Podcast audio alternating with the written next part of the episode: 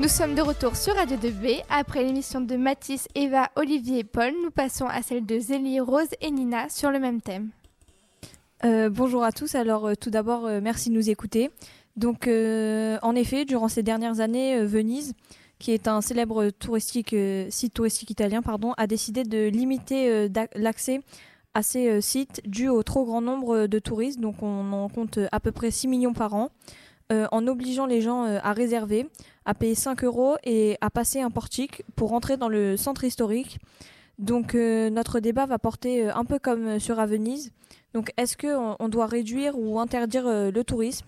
Donc, euh, Zélie, elle sera plutôt contre cette idée et Rose plutôt court. Donc, euh, Rose, est-ce que tu penses que c'est une bonne chose? Je pense que c'est une bonne chose parce qu'il y a trop de monde, donc on ne peut pas profiter réellement de la vue et des commerces à cause de l'attente et de la foule.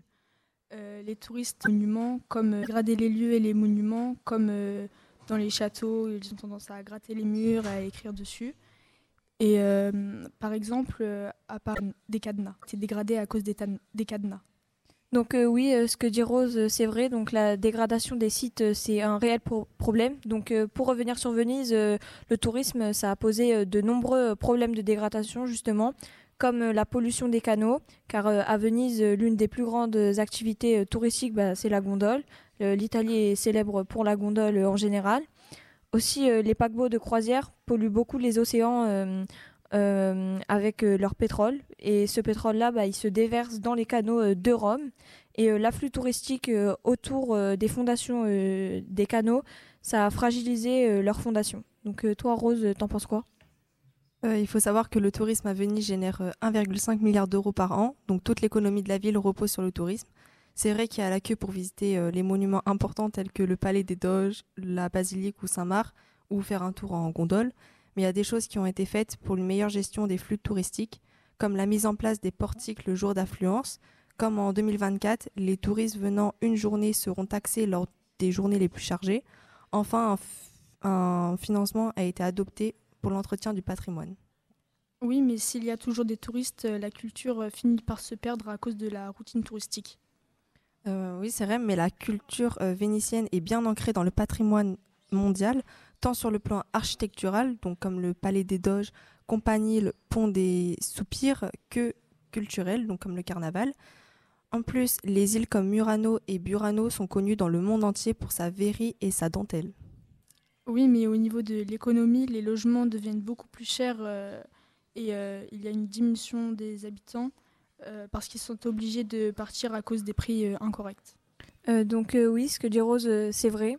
les Airbnb, les hôtels et les maisons que les touristes veulent louer justement deviennent très chers à cause bah, de tous les touristes. D'ailleurs, le tourisme a créé des emplois de très mauvaise qualité à Venise, donc comme nettoyeur dû à la pollution. Et donc les, les, Vénitiens, pour une vie meilleure, ils sont obligés de quitter Venise. Euh, c'est vrai que la vie à Venise est très chère, notamment dans les logements, car les propriétaires préfèrent louer aux touristes plutôt qu'à la population locale. Mais il ne faut pas dire qu'il ne faut plus de tourisme, mais demander une réglementation pour éviter l'exode des Vénitiens ou pour éviter la flambée des prix des logements. Euh, en effet, donc euh, durant le Covid, donc pendant le confinement, le tourisme a, été interdit donc. Et bah, pendant le Covid, donc beaucoup de monde se sont retrouvés sans emploi à cause du confinement. Euh, notamment à Venise, et cela a mis euh, bah, en danger euh, les moyens de millions de personnes qui arrivaient à s'en sortir avec des, petits métiers. Grâce au confinement, il y a eu moins de problèmes d'hygiène. Les villes étaient beaucoup plus propres, donc il y avait moins de pollution et de virus. Donc au niveau hygiénique, ça peut être bon pour l'environnement de réduire le tourisme. Et il y a des efforts qui ont été faits par la municipalité pour lutter contre la pollution. Donc elle a lancé une campagne qui s'appelle Enjoy Respect Venezia pour orienter les visiteurs vers l'adoption des comportements responsables et respectueux de l'environnement, du paysage, des trésors artistiques et des paysans. En plus, euh, les paquebots ont été relocalisés pour préserver une partie de la lagune. Seuls les bateaux d'environ 200 passagers pourront y accoster. Euh, pour conclure euh, ce débat, je pense que ce serait une bonne chose de réduire le tourisme on voit que malgré la baisse de 300 millions euh, de touristes, il y a eu de nombreux points bénéfiques euh, comme euh, l'a évoqué Rose.